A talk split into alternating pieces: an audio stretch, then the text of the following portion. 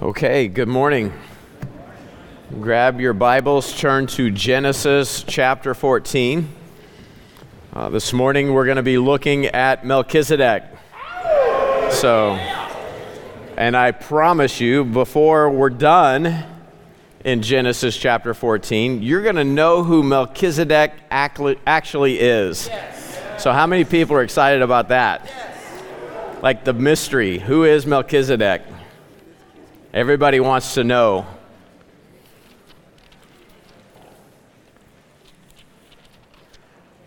I'm going to tell you, Eric. Okay. Let's pray and uh, let's get to work in the Word. Father, we love you. Lord, we need you. And God, we just ask that you'd take this time that we have in your Word and that, God, it would fall out to your intent, that, Lord, we might be edified, that we might be instructed. Lord, where we need it, Uh, encourage us, and where we need it, rebuke us, correct us, instruct us. Uh, Lord, we want the mind of Christ, and so, Lord, help us to see Jesus in the pages of Scripture this morning. Uh, Lord, we're going to look at this incredible type of Christ, uh, Melchizedek, whose priesthood Christ was ordained to. Uh, Lord, help us to see. He's a big deal in our Bible, and and. Um, And Lord, we don't want to just understand facts about this great priest, uh, this great king, this prophet. Uh, Lord, we want to hear your word, and we want to. We, we we don't want just data. We want we want you to speak to us, speak into our lives, and be glorified. We ask this in Jesus' name, amen. Okay, so last time in Genesis fourteen, we saw Lot. Lot. Lot's got a big problem. Lot's problem is, is he's gotten a taste of Egyptian living. Uh, you know, Abraham made a mistake. There was a famine in the land, and God promised him this land. And instead of trusting the Lord for provision in his promises, Abraham, Abraham got, Abram got a really good idea. And he decided what he would do is he'd go down to Egypt, and and so it's written that way in Scripture. He went down into Egypt because there's a there's a spiritual slide, there's a spiritual re- regression that takes place. He's leaving the place of faith, and he's getting help from Egypt, a type of the world, a type of of, of bondage to sin, and and so, you know, while he's there, Uh, Lot gets a taste for Egyptian living. And so when it comes to the t- to the point where Abram and Lot are back in the land, they're so blessed that the land can't hold all of their herds in one location. They have to divide up. Lot decides he wants, I mean, he just wants to make his way toward Sodom. Sodom, uh, it's it's like it's like Egypt as you come to Zoar. And so he he he starts by taking that direction, but he pitches his tent towards Sodom, and then pretty soon he's living there, and and next thing he knows, he's captured. Okay, so you've got four kings coming against five, and and uh, this battle of five kings, man, it's a catastrophe in Sodom, and, and Lot is taken. So Abram goes after him with his trained men, and, and uh, he's a bad mammer jammer. I mean, you can say whatever you want about Abram, but, but uh, they don't play, and, and so he's taken out an army that's equipped to deal with giants. That's just how bad, I mean, if we want to get technical, how bad a mammer jammer is Abram. He's that bad, okay? Uh, you don't mess with Abram uh, in warfare. And so uh, here's the rescue. And so what we're going to see now, we're going to start in verse eighteen. This is kind of like every Star Wars, you know, the Star Wars movies at the end. Um, maybe Mike Kinnick could tell me what the exact term is. You know, the victory lap at the end? And so, like, the key players in the Star Wars movie are just kind of like, but there's, like, parades and music, and everybody's grinning. Like, is there a technical name for that? It's the victory lap. Okay. You you guys know what I'm talking about? Okay, so it's kind of like that at the end of Star Wars. Abram is taking his victory lap, and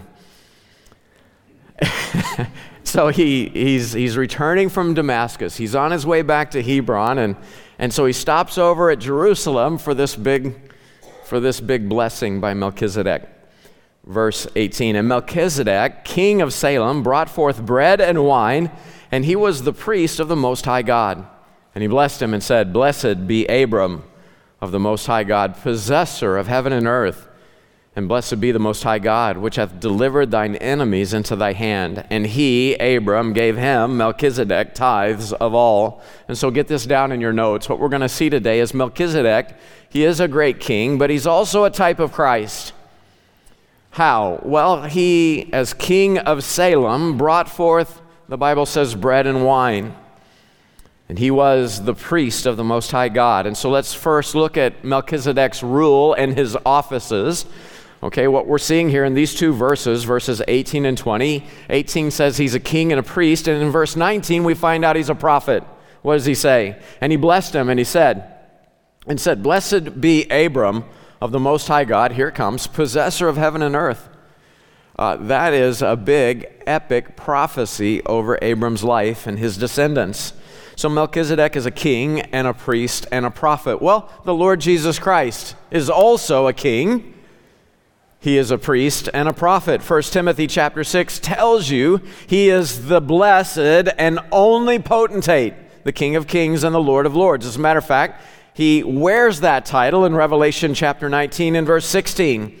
He hath on his vesture and on his thigh a name written, King of Kings and Lord of Lords. I don't know if you know this this morning, but Jesus is King.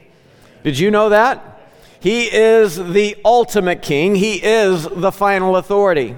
Jesus is King. We're going to skip the priest aspect of Melchizedek and the Lord Jesus Christ. We'll come to that in a moment. But Jesus is that prophet. Melchizedek is a prophet. He prophesies over Abram. Well, Jesus is the ultimate prophet. Deuteronomy eighteen, verse fifteen. This is a prophecy concerning Christ as the prophet. Deuteronomy eighteen, fifteen says, the Lord thy God will raise up unto thee a prophet. And notice the capital P. It's one of his names, one of the names of the Lord Jesus Christ. It's prophet. He shall raise up Uh, God will raise up unto thee a prophet from the midst of thee, of thy brethren, like unto me, Moses says. A prophet like unto Moses, unto him shall ye hearken. And in Acts chapter three, the apostles are preaching it. They're preaching Deuteronomy eighteen. Look at Acts three twenty-two. Moses truly said unto the fathers, a prophet shall the Lord your God raise up unto you of your brethren, like unto me. Him shall ye hear in all things, whatsoever he shall say unto you.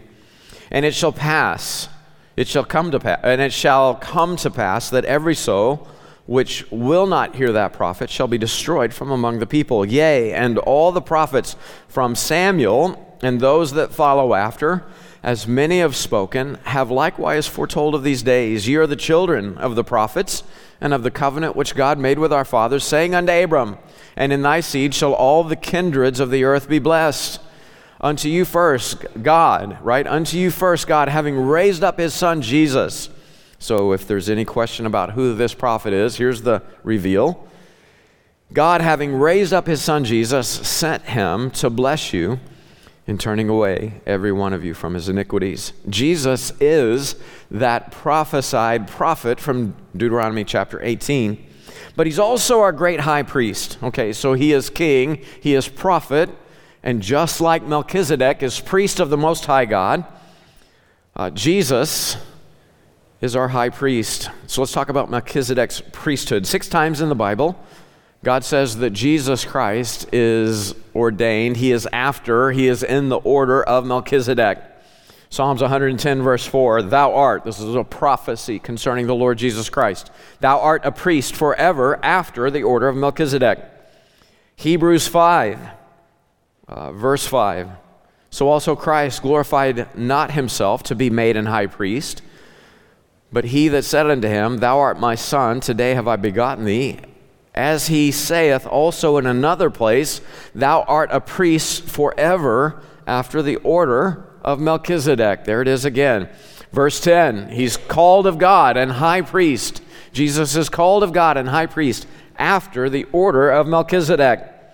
Chapter six and verse twenty, again, Jesus made an high priest forever after the order of Melchizedek. So Christ himself is ordained into, he is determined to be after the order of Melchizedek in terms of his priesthood.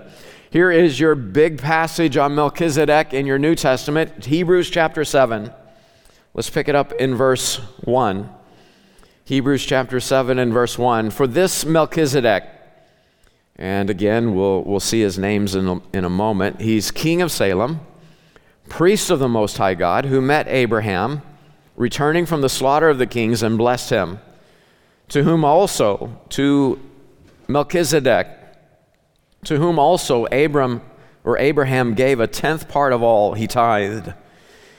First being by interpretation, here it is, Melchizedek is the king of righteousness, and after that also, king of Salem, which is king of peace. Verse three says, without father, without mother, without descent, having neither beginning of days nor end of life, but made like unto the Son of God, abideth, Christ abideth a priest continually. So just as Melchizedek is a king, he's a prophet and a priest, so also Christ, he is the King of kings and Lord of lords. He is that prophet, and he's our great high priest. Is everybody with me so far? Melchizedek is a type of Christ. No question about it. So here he is, priest of the Most High God, receiving tithes from Abram. We will circle back to that. We're not a church that talks about giving all the time, but when we do, no holds barred. Here's the only, you know, in, in the Old Testament, Psalms one hundred ten, the only mention in the Old Testament where he's a priest after the The order of Melchizedek. What does it say in Psalms one hundred ten, verse four? He, it's continual, right? It's a forever priesthood. Thou art a priest forever, Psalms one ten, verse four, after the order of Melchizedek. So the Levitical priesthood, um, you'll see lack, there'll be uncleanness, there'll be failings, but also um, it's mortal. It's a mortal priesthood. Not so, not so with Christ. Now, I want you to notice Melchizedek, what he's doing, okay? Notice the two elements provided by Melchizedek. And there's a picture here of the Lord's Supper. There's also a tie-in to Joseph. So let's look at his ministry. This priest, Melchizedek, brings bread and wine to Abram. And all of this is used to prophesy and to point to the person of Christ. Just like Joseph is a type of Christ, okay? He has, you remember Joseph had some key interaction with bread and wine. Do you remember that? In Joseph, and well, we'll get to it. We'll we'll eventually get to Genesis forty, but don't, we'll just, we'll just, we'll preview Genesis forty this morning. Just remember Joseph's interpretations in prison in Genesis chapter forty. And you remember uh, there's a there's a baker and a butler, and they both have dreams, and they're freaked out. And Joseph tells them the meanings of the dreams, and, and so we'll get into all the details of that when we get to chapter forty. But the wine that the cupbearer dreams about, well, that resulted in his promotion, didn't it? The wine results in promotion for the cupbearer. Why? Well, the picture in your Bible, um, wine will picture, it will be related to or analogous to blood, okay? Now, there's a difference between wine as blood in your Bible and then the the fruit of the vine, unfermented grape juice. That's what we use. That's what that's what you have at the Lord's Supper, the fruit of the vine. Uh, and so we use that because it's not been, you know, the yeast uh, process hasn't been applied to it. It's the pure blood of the vine, pure blood of the grape, which pictures the purity of Christ's shed blood for the remission of our sin. Okay, but but wine also has a connection to blood, and, and so types, you know, they only go so far, but uh, but you can't miss the analogy. Okay, Christ's blood, well, that's life for us, isn't it? That's your next blank. The blood of Jesus Christ washes away our sin, and it promotes us to eternal life. And so here you have a butler who dreams about bearing a cup, and and and this cup results in a promotion from him out of the bondage of prison into service to the king. Well, so also the blood of Christ. It washes away our sin, promotes us to eternal life, and it promotes us into service of our king. Is everybody with me so far? Okay. Christ's life, right? Christ's blood, it's our life. Uh, his blood washes away our sin. This is how we enter into the righteousness of God. It's a, a that same picture, we see it illustrated for us in the Lord's table, Matthew chapter twenty-six, verse twenty-six. As they were eating, Jesus took bread and blessed it and broke it and gave it to the disciples and said, "Take, eat, this is my body." And he took the cup and gave thanks and gave it to them, saying, "Drink ye all of it, for this is my blood of the New Testament, which is shed for many for the remission of sins." So blood promotion for the cupbearer, bread. Okay, baker dreams about bread. He's carrying bread. He wants to serve the king, but the birds are giving him, you know, giving him trouble. And what's going on with my dream? And and the bread dream results in death for the baker. Why? Well, Christ bore in his body our sins. His body had to die. Remember Jesus in John five saying, "I am the bread of life." Christ's body, the bread of life, bore our sin and our death. Christ became, he was reckoned. He committed none of our sin, yet he was reckoned all of it on the cross of Calvary. He bore in his body our sins. His body, that bread on the cross, bore our sin and satisfied God's wrath. Again, this is a picture of the Lord's Supper. As they were eating, Matthew twenty-six twenty-six, Jesus took bread, blessed it and brake it, and gave it to the disciples and said, "Take, eat, this is my body." And the Bible is very clear. It was in his body that he bore our sins. And so the body dies. First Peter two, verse twenty-four, Christ, who his own self bare our sins in his own body on the tree, that we being dead to sin should live unto righteousness, by whose stripes you were healed. So that's an amazing, this is one of the most wonderful things for us as New Testament born-again believers, the fact that everything I did, my sin, my rebellion against God, the wickedness, every thought, word, deed, every act of wickedness and perversion that I've ever created, the totality of the sin of my life, Christ bore it all in his body. In his body, he bore my sins to Calvary. Now, he didn't commit any of those sins, right? He did not commit any wickedness, and yet he was reckoned it for you and I. So Colossians two says he took our sin, nailing it to his tree. He bore, and then he suffered God's wrath over our sins. He died for our sins. He was buried.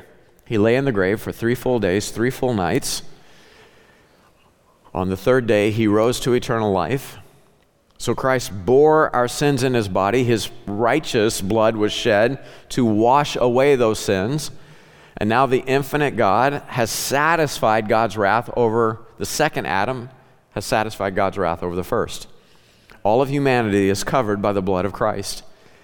And all you have to do this morning is say, "God, I, I acknowledge my sin before you. I recognize I'm a sinner. Have mercy on me. Lord Jesus, forgive my sin. Come into my heart and life. Cleanse me. I know you bore my sin in your body two thousand years ago. I know Christ's wrath was poured out on you on the cross of Calvary. I know that you died for me. I know that your blood was shed to wash away my sin. So God, I'm just calling on, on you for your mercy, your forgiveness, and your grace. Lord Jesus, come into my heart and life. Save me." There is a fount filled with blood, right? It's drawn from Emmanuel's veins. And you know what a sinner has to do, right? We come to the foot of Calvary, and the blood of Christ washes our sins away. Christ's blood washes my sin away. And the Bible's very clear about this. Revelation one five, he washed us. Jesus loved us, right? And washed us from our sins in his own blood. Acts twenty, verse twenty-eight, the church of God, he bought us, he purchased us, which he hath purchased with his own blood. Hebrews nine fourteen, the blood of Christ purges our conscience from dead works to serve the living God. First Peter one eighteen, for as much as you know that you were not redeemed with corruptible things as silver and gold, from your vain lifestyle, your vain conversation, received by tradition from your fathers. You can't go through the motions and be right with God. You can't keep You can't keep ceremonies and feasts and religious rites and be right with God. How are we redeemed? Well, not with corruptible things or vain traditions, but with the precious blood of Christ, as of a lamb without blemish and without spot. First John one, verse seven, the blood of Jesus Christ, his son, cleanseth us from all sin. Ephesians one, seven, we have redemption through his blood, the forgiveness of sins, according to the riches of his grace. And again, we see that in the Last Supper, Matthew twenty-six, verses twenty-six and twenty-eight, this is my blood of the New Testament, which is shed for many for the remission of sins. There it is. So here's the key. Why is Abraham meeting with this man who is a who is a perfect type of Christ? Why is this happening? Well, remember our big picture scenario. Uh, we get that fifty thousand foot overview of Genesis. It's all about that first prophecy, isn't it? I mean, God puts God puts man in the in paradise, and he he so loves him. He's so not willing that he would perish. He warns him away from this decision, this tree of the knowledge of good and evil. You decide right, okay? You're going to guard, you're going to tend the garden, but you're not going to eat the fruit of the tree of the knowledge of good and evil, because in the day that thou eatest thereof, thou shalt surely die. And I'm not willing that you die, so don't eat it. It's pretty simple, right? Well, it's easy to get confused. Eve was deceived, and she gave to her husband. He was not deceived, First Timothy two says. He ate on purpose. He, re- I mean, that's why all sin is reckoned in Adam. In Adam, all die. He rebelled against God. He chose his wife over his maker. So he enters into her sin condition, and, and so in Adam, all die. But even so in Christ, right? It's in Christ Jesus that we're made alive. So, so you know, they're hiding from God in the garden, naked. The sin of the sin and the shame, right? They're it's naked before the. They're hiding, and uh, God's calling to them. They come out and and they reckon through this, and, and there's this prophecy that comes that that there's going to be conflict between the seed of the woman and the seed of Satan, and, and her seed will crush the serpent, will crush Satan's head. You will bruise his heel. You're going to hurt him, but he's going to destroy you. And so we got this prophecy of the skull crusher. It's another name for Jesus. It's pretty tough, skull crusher. Okay, so he's going to he, he's going to crush your head, you know. So we're getting down now, aren't we? I mean, by the time we get to Genesis ten and eleven, we find out what family that the skull crusher is going to come through. It's coming through Abram. It's going to come through Abraham, Isaac, and Jacob. And so this fulfillment of the Genesis three fifteen prophecy is through Abram. So the typical Christ is revealed to Abraham, Melchizedek, this type of the skull crusher, this perfect type of Christ. Abram now has this relationship with him. So let's get to it. Who is Melchizedek? This is what all the Bible school students really want to know anyway. And you were like, yeah, yeah, yeah, yeah, yeah, beautiful, type of Christ, whatever. Get to it, man. Okay, so let's talk about his names. Well, I'll tell you who Melchizedek was. He's the king of Salem. He's the king of righteousness and the king of peace. Hebrews seven one tells you, this Melchizedek, king of Salem, priest of the Most High God, who met Abraham, returning from the slaughter of the kings and blessed him. So he is ruler of which city? He is the king of Zion. He is the king of Salem. Melchizedek reigns in Salem. Salem is another Bible name for the city of, it's not like Salem in Massachusetts, witchcraft trial, you know, no. Jerusalem, right? This is Jerusalem where Christ himself will reign and rule during the millennial reign of Christ. Psalm seventy-six, verse two, in Salem also is his, is Christ's tabernacle and his dwelling place in Zion. Zechariah eight, verse three, thus saith the Lord, I am returned unto Zion and will dwell in the midst of Jerusalem. And Jerusalem shall be called a city of truth. Zechariah eight is a great prophetic passage on the millennial rule of Christ from Jerusalem. So it's going to be from Jerusalem. This Jerusalem will be called the city, a city of truth, and the mountain of the Lord of hosts, the holy mountain. Thus saith the Lord of hosts, there shall yet old men and old women dwell in the streets of Jerusalem, and every man with his staff in his hand for every uh, for, for very age. And the streets of the city shall be full of boys and girls playing in the streets thereof. Thus saith the Lord of hosts, if it be marvelous in the eyes of the remnant of his of this people in these days, should it also be marvelous in mine eyes, saith the Lord of hosts? Thus saith the Lord of hosts, behold, I will save my people from the east country and from the west country, and I will bring them, and they shall dwell in the midst of Jerusalem, and they shall be my people, and I will be their God in truth and in righteousness. So Melchizedek is king of Salem. He's king of Jerusalem. Salem means peace in your Bible. So that's one of Melchizedek's names. You want to know who Melchizedek, you want to know who Melchizedek is? He is the king of peace. He's the king of Salem. Notice how important that is in the dispensation of grace. You ever notice how Paul starts all of his letters to all of the churches the same way? Grace be unto you and peace, right? How do we get peace? Well, from our Father and from the Lord Jesus Christ. Melchizedek is the king of peace, but he's also, you want to know who Melchizedek is? He's also the king of righteousness. That's another one of his names. Who is Melchizedek? Well, he's the king of righteousness. Why is that? Well, there can be no real peace without righteousness. Righteousness and peace go together. That's why you're in trouble if you don't have Christ in your life, because there is no righteousness before God without Jesus, so there's no peace with God. Christ himself, what we find out as we study our Bible, Christ himself is our righteousness. Philippians three nine says that we are to be found in him, not having our own righteousness. That was Paul's cry. And be found in him, not having mine own righteousness, which is of the law. My righteousness doesn't come in my ability to do the right thing. That's not how I have righteousness before God. My righteousness is not of the law, but that which is through the faith of Christ, the righteousness which is of God by faith.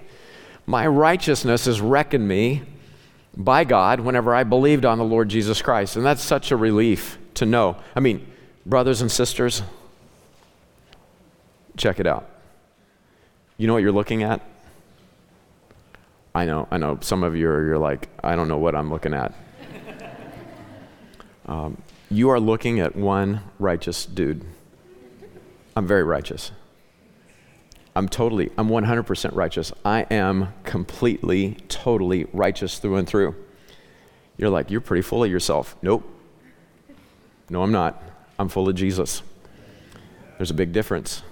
In me, I'll say, I'll agree with the Apostle Paul all day long in Romans seven. In me, in my flesh, dwelleth no good thing. In terms of who I am, I mean, you're looking at a mess in the flesh. In terms of who I am after the flesh, oh, oh, wretched man that I am. I can say that present tense. But let me tell you who I am in the person of Christ. Once you're reckoned in Christ, that's the whole enchilada, okay? That's the big biscuit. I mean, that's everything you have scored. Once you're in Christ, you have it all. You are reckoned the righteousness of God in the person of Christ himself. Is Christ partially or totally righteous? Man, he is righteousness, okay? I mean, in him. And once you have the righteousness of Christ reckoned to you, so when God sees me, he doesn't see me in my sin. He sees me in Christ. Praise the Lord. Now I have peace with God. You see how that works? If my righteousness is, if my works, if my ability to do the right thing is the prerequisite for my right relationship with the Lord, well then, heaven will never be possible. I'll never have a right relationship with God. No matter what I do, I'll always fall short of the grace of God. All have sinned and fallen, fallen short, right? All sin, all fall short of the glory of God. We can't meet right, God's righteous, holy standard. I mean, if God's charging his angels with folly, what do you think he's charging us with? The wages of sin is death. There's no hope outside of Christ, but in Christ, oh man, I'm completely righteous in Christ. Praise the Lord. With Christ as our righteousness, so also we have peace. The peace of God, we have peace with God. Okay, what about the name Melchizedek? It's a big deal. So again, you know, you're like, okay, so so who's Melchizedek? Ha ha ha, he's the prince, he's the king of peace. He's the king of righteousness. You're skirting the issue. No, I'm not. I gave you two identities for Melchizedek. I, I told you what the Bible said. King of peace, right? He's the, he's the king of Salem, and he's the king of righteousness. Okay, so that's not going to satisfy you. Let's keep going. Who is Melchizedek? Well, he, Hebrews chapter seven, verse three lists some very big problems. There's, there's very real issues here. He, he, whoever he is, verse three says, Melchizedek is without father, without mother, without descent, having neither beginning of days nor end of life, but made like unto the Son of God, abideth a priest continually. Verse three is why a lot of people will say, well, that was a theophany. That was Jesus himself. No recorded lineage, no recorded birth or death. The problem is, verse three says he's made like unto the Son of God. People will say, well, that's what a theophany is. Uh, no. Okay, so just stay with me, okay? Stay with me on this. He's made like unto the Son of God, abideth the priest continually. So is he the pre-incarnate Christ? No, the answer is no. Hebrews is very clear. Christ's priesthood is after the order of Melchizedek, after the similitude of Melchizedek.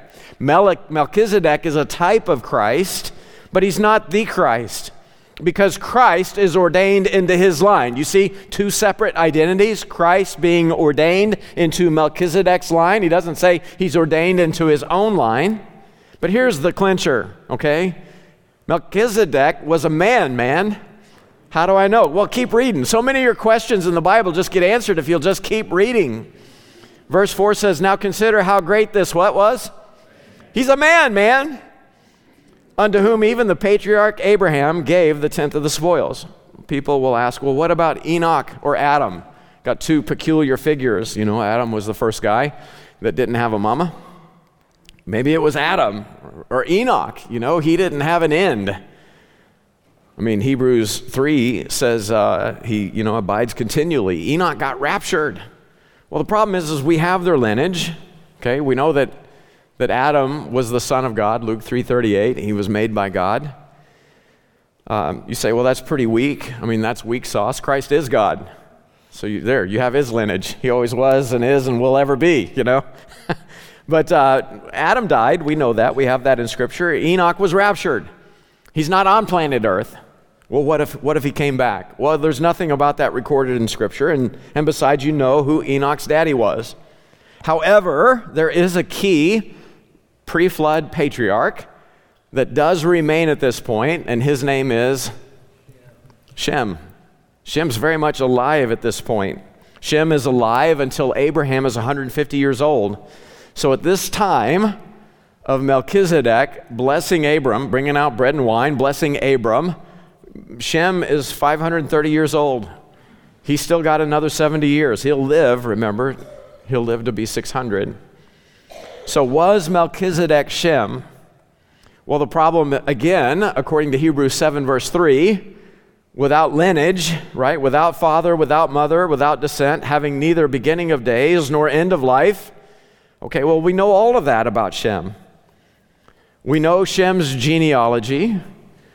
Um, so how can it be Shem? But that's exactly, right? It's exactly because the Bible does not list, and this is the thing I want you to get, the Bible does not list Melchizedek's lineage, his beginning or his end. Why? Well, I think probably so that you don't get to be emphatic about who he is, but also so that the type is perfect. Melchizedek has to be a perfect type of Christ. That's why Moses does not record his lineage. You with me? So that the picture will be perfect. So when Hebrews comes along, without father, mother, without lineage, beginning or end, right? Without a timeline. Why? Because you're not to miss, he is a perfect type of Christ. Christ is ordained into his priesthood. So pay attention to Melchizedek, and that gives you insight into the person of Christ as prophet, priest, and king. However, I will say this, the book of Jasher, Jasher is not scripture. It is an apocryphal book, but it says explicitly that Melchizedek is Shem. Um, Jasher sixteen, verse eleven, and I see, notice I made it blue and I italicized it so that you'd know this is not scripture, okay? Oh, it, it didn't show up blue on my PowerPoint. That's blue. Y'all, okay? Uh, blue, not Bible, okay, yeah. So, Adonizedek, uh, Jasher sixteen eleven, and Adonizedek, king of Jerusalem, the same was Shem, went out to meet, went out with his men to meet Abram and his people with bread and wine, and they remained together in the valley of Melech. And Adonizedek blessed Abram, and Abram gave him a tenth from all that he had brought. Uh, uh, uh, from the spoil of his enemies, and for Adonizedek was a priest before the Lord. Uh, so Jasher says that Melchizedek was Shem. That's what Jasher says. So it's key that, I mean, he can he, fine, there can be a name in Jasher, but whatever. I mean, that's not scripture. The Bible does not identify him as such to keep the type correct. Hebrews seven, verse fourteen. For it is evident that our Lord sprang out of Judah, of which tribe Moses spake nothing concerning priesthood. And it is yet far more evident, for that after the similitude of Melchizedek, there ariseth another priest. So just like Melchizedek, high priest, comes out of nowhere, so also that prophet, who is our great high priest, doesn't come from Levi. He springs out of Judah. The type is perfect. So who was Melchizedek? I can tell you I know absolutely for sure his identity. Are you ready for it? Get ready, get this down in your notes. He is, I feel like we need a drum roll. What's his name? It's Melchizedek. You know how I know?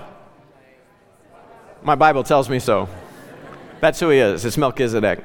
The B I B L E, man. That's the book for me. Right? It's Melchizedek. I know that for sure. Now, if I had to say who it's going to be, well, I'd say Shem, because that's the only dude that's still on planet Earth that obviously has an abiding relationship. I mean, he was delivered from the flood, y'all, okay? Uh, he, I, I would go with Shem, but I wouldn't be emphatic about it. Why would you, why would you waste your time arguing about who Melchizedek is when the Bible tells you that it's Melchizedek? Like, I don't know. It seems like a no-brainer to me. Okay, let's wrap it up. His authority, don't miss this, Melchizedek's authority. Here we have the first mention of tithing in our Bible, and it's long before God gives the law, long before God gave Moses the law. So get this down in your notes. Tithing has always been God's plan for the support of his earthly ministry. Did you get that? From before the law, okay, you know, well, that, that was the law, so we don't tithe. Well, I mean, thou shalt not kill is in the law too. 'Tis so sweet, me and Jesus. Wee, wee, wee. I mean, come on. Tithing has always been God's plan to support his earthly ministry.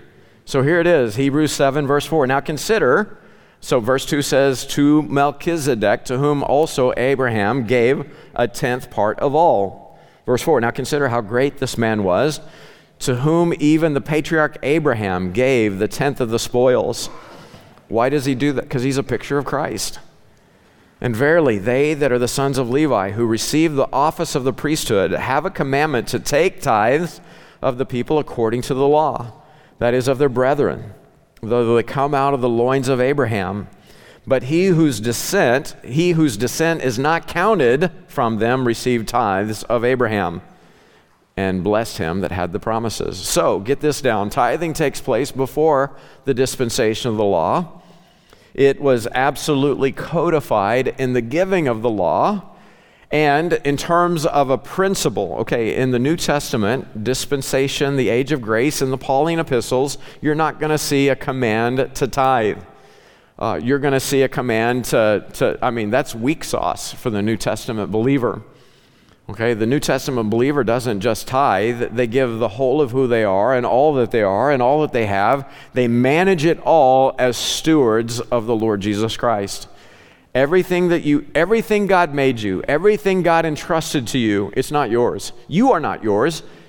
Your stuff is not yours. Your family is not yours. Your bank account is not yours. None of it's yours. You are a steward. And it's required of, student, of, of stewards that a person be found faithful. God requires that of his servants, that we be faithful. So everything that I am, everything that I have, am I managing it for the glory of God? Uh, from time to time, there'll be a lazy person that will say, I just want to give everything to the church and you manage it. No, that's not that's not my job. That's not the church's job. It's your job to manage who you are and what you have for the glory of God. You're God's steward. So it's your responsibility. But man, I mean, you see in the New Testament, you see giving all the way up through the giving of your life. Jesus settles for nothing less than you taking up your cross and following after the Lord Jesus Christ. Now, there's nothing in your Bible that says that God's, God's not looking at the tithe. There's nothing that's, I mean, if it was before the law, say, well, I, I can't find, the, you know, thou shalt tithe the tenth in the New Testament. Well, it was before the law, and in the New Testament, nothing less than total consecration is required for the mature believer, right? You are called to give all into his service, even to the laying down of your life. You see Paul in Philippians chapter four talking about people who sacrificed. They gave so much it hurt to make missions possible. So what we teach here is tithing is just a starting place, okay? That's just a starting place. Learn obedience. Just learn to submit to God. Learn that principle of taking, this is what Jesus said, where your treasure is, there will your heart be also. Okay, so if your treasure is on your resources, okay, so a lot of us, this represents resources for a lot of us, okay? This is how I interact with my bank, and this is where I keep my cash, and and uh, this is how I can even make a mess for myself financially. There's credit cards in here. I mean, this could be like a catastrophe if I don't manage this right. And so so this is, this becomes a nexus point for all my treasure. Is everybody with me so far?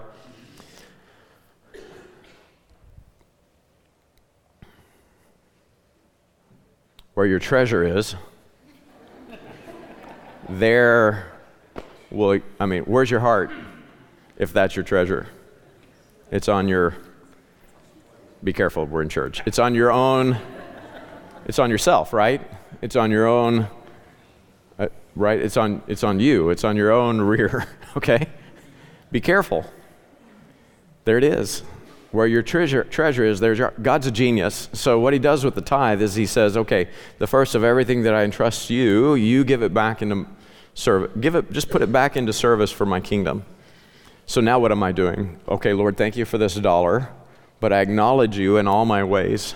I'm going to seek you first, okay? I'm going to give you glory first. And so out of what you've entrusted to me, the first bill, the first payment, the first disbursement, the first investment is going to be into your kingdom. Now where's my treasure? God is a genius. He makes sure to remind us that everything belongs to his glory. Everything should fall out to his glory. And so he institutes the tithe. He, institute, he institutes free will offerings, uh, free will giving. You'll see that in Scripture. But then you'll also see you'll also see sacrifice for missions. What will happen, though, is people, this is the problem that people face, we don't understand the mindset of God's kingdom. God will allow us to face lean times to test our faith, and to see will we put God's will, will we put God first. And to fail to do so is to fail in faith, and and and God will let us reap that. And so I've heard this a number of times over the years. Uh, things are tight, and I can't afford to give. I can't afford to tithe. I can't afford to put God first financially. I can't afford to do it. It's just too tight. It's too it's it's it's just too difficult. Um, my counsel to everyone is this: you can't afford not to. Uh, you can't afford not to put God first. Uh, to fail to do so is to basically say before the Lord, I can't trust you. I can't trust you with the first dime out of every dollar, so I'm not trusting you with the other ninety cents. I'm not trusting you with that whole dollar. I'm not trusting you with the account that it's attached to. I'm not trusting you with the life that it's attached to. In other words, I have to watch out for myself. I can't trust the Lord to watch out for my rear, right? I can't trust the Lord to have my have my back. And so this was God's complaint in Malachi chapter three, verse eight. He says, will a man rob God? Yet ye have robbed me. But you say, wherein have we robbed thee? I mean, you can't rob God. How can you rob God? I mean, he's God. Well, here's how. In tithes and offerings. And so here's the problem. You're cursed with a curse, for you've robbed me, even this whole nation. Bring ye all the tithes into the storehouse, that there may be meat in mine house. And prove me now herewith, saith the Lord of hosts, if I will not open you the windows of heaven, and pour you out a blessing, that there should not, that there shall not be room enough to receive it. And I will rebuke the devourer for your sakes. And he shall not destroy the fruits of your ground, neither shall your vine cast her fruit before the, before the time in the field, saith the Lord of hosts. and all the nations shall call you blessed, for you shall be a delightsome land, saith the Lord of hosts.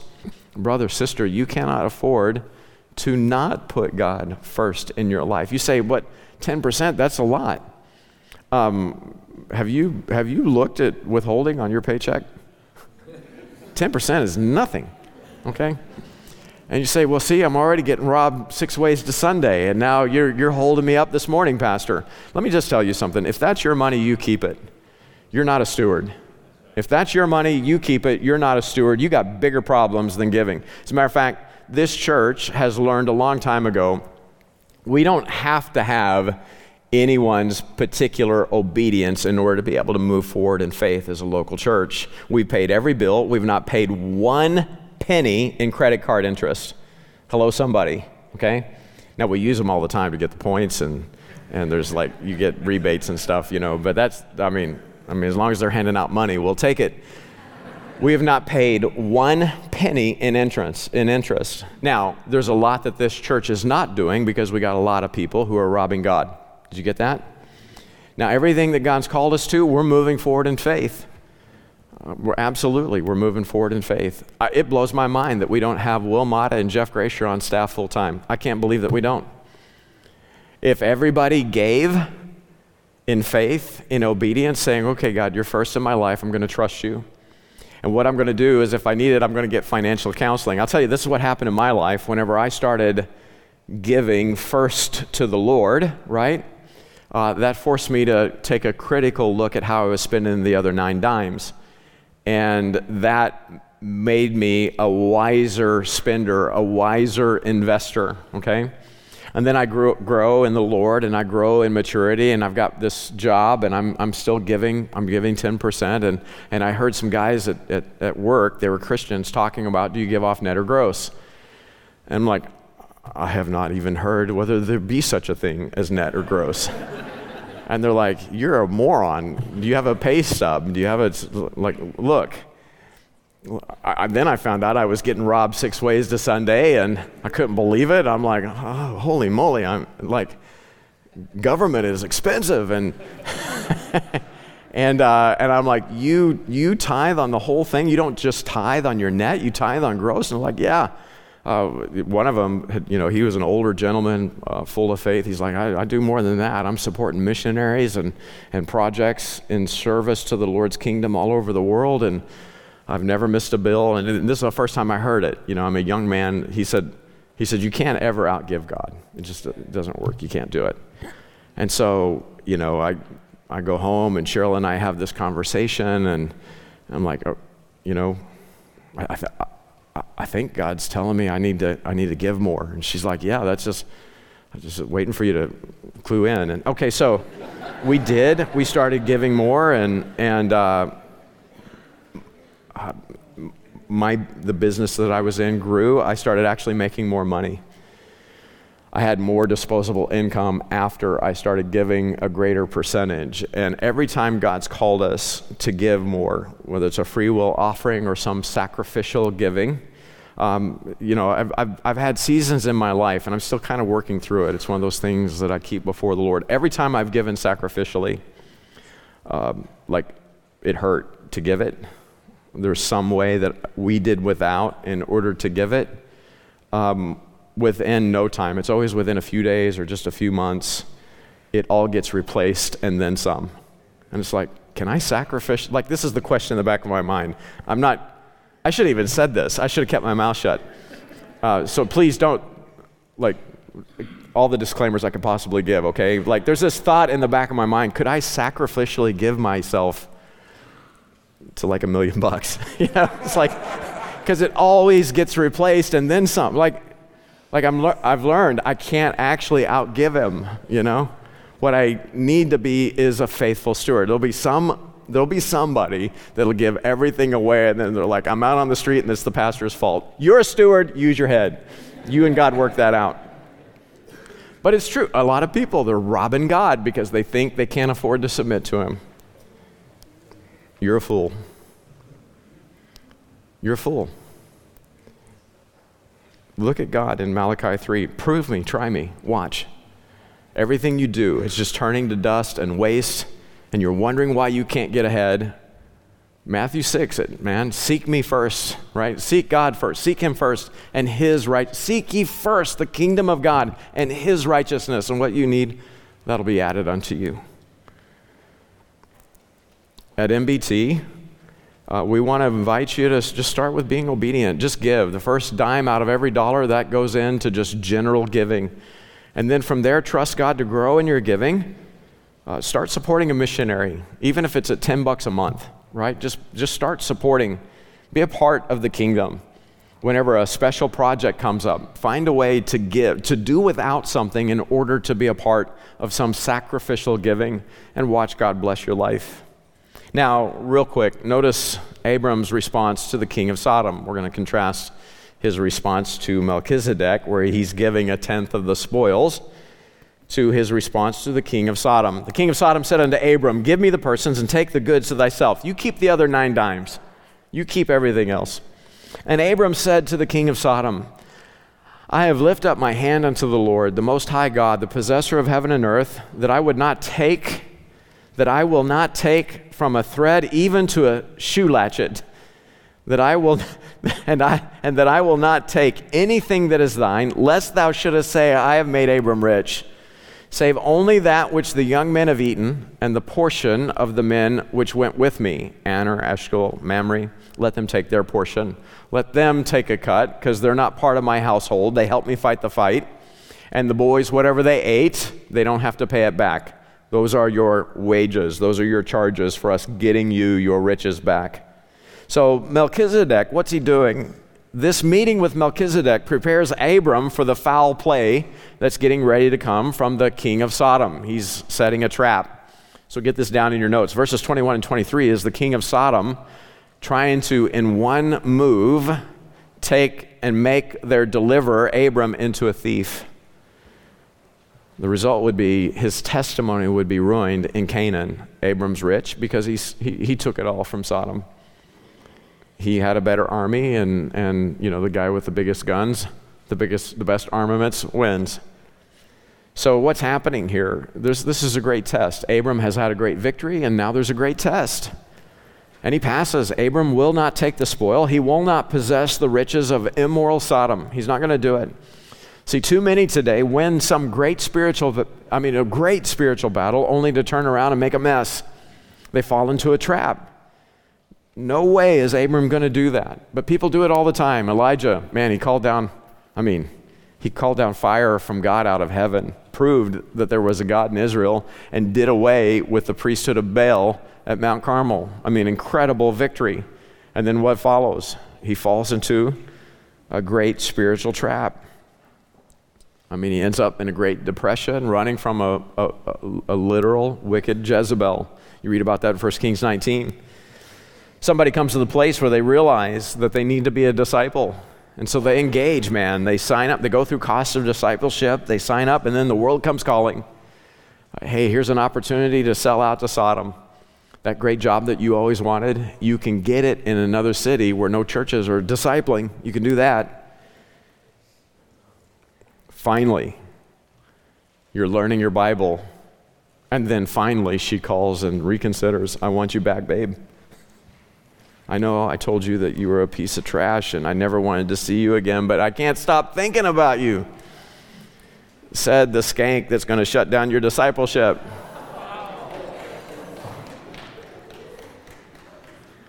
Oh, it works the other way.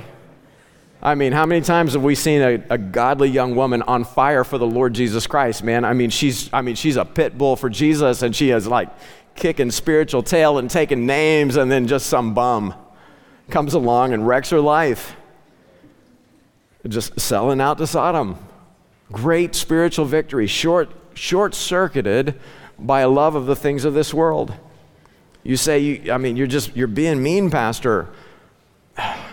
Do not waste your life. Seek him first in his righteousness, right? Let him, acknowledge him in all your ways. Let the Lord order your steps.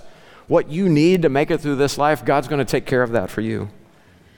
The goal of Sodom is to shut down spiritual victory in the believer's life. And so Abram says, no, I see it. I see my reward and my possession is from God alone. So God gave Abraham the whole land. Here's Sodom, trying to make Abraham out to be a thief, and, and really he's trespassing on Abram's land. God, God promised to give it all to Abraham anyway, so he doesn't have to sell out in the moment. He can trust God for the future. Everything is through Christ anyway. This is why Romans four, verse thirteen says he's heir of the world. Romans four thirteen says, for the promise that he should be heir of the world was not to Abraham nor to his seed through the law, but through the righteousness of faith. Abraham said, I believe God. You keep your money. I have my Lord. Father, I come to you in Jesus' name, and Lord, I'm praying for my brothers and sisters in this place. Lord, help us to not sell out. Help us to not sell out in terms of our flesh, this world, or the lies of the enemy. God, help us not to sell out. Think about, a, you know, friends of mine who started out as disciplers and end up selling out for a better paycheck, a bigger paycheck. And uh, the logic's always the same. They got to make hay while the sun's shining. But if it's not in faith as as you as our provider, uh, Lord, it's all going to burn at the judgment seat of Christ.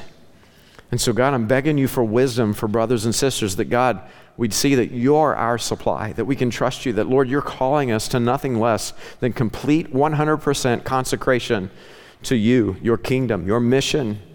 And so, God, would you have your way with every heart and life here today? God, I'm asking in Jesus' name, if there's any here today that do not know that they're born again, they don't know that they have a saving relationship through Christ, through his sacrifice, through the finished work at Calvary, that today would be the day of salvation. God, you're worth being right with. Help us to humble ourselves. For everyone who has been lying to you and to themselves, and they've been robbing, uh, they've been acting as thieves, they've stolen their time, their resources, the finances, uh, Lord, the things that you've entrusted to them to use for your glory. God, I pray that today would be a day of repentance, and that they'd submit themselves to you, and that, God, so help you, God, by your grace, in faith, that they'd move forward serving you as, as, as faithful stewards, effective stewards. I ask this in Jesus' name. Amen.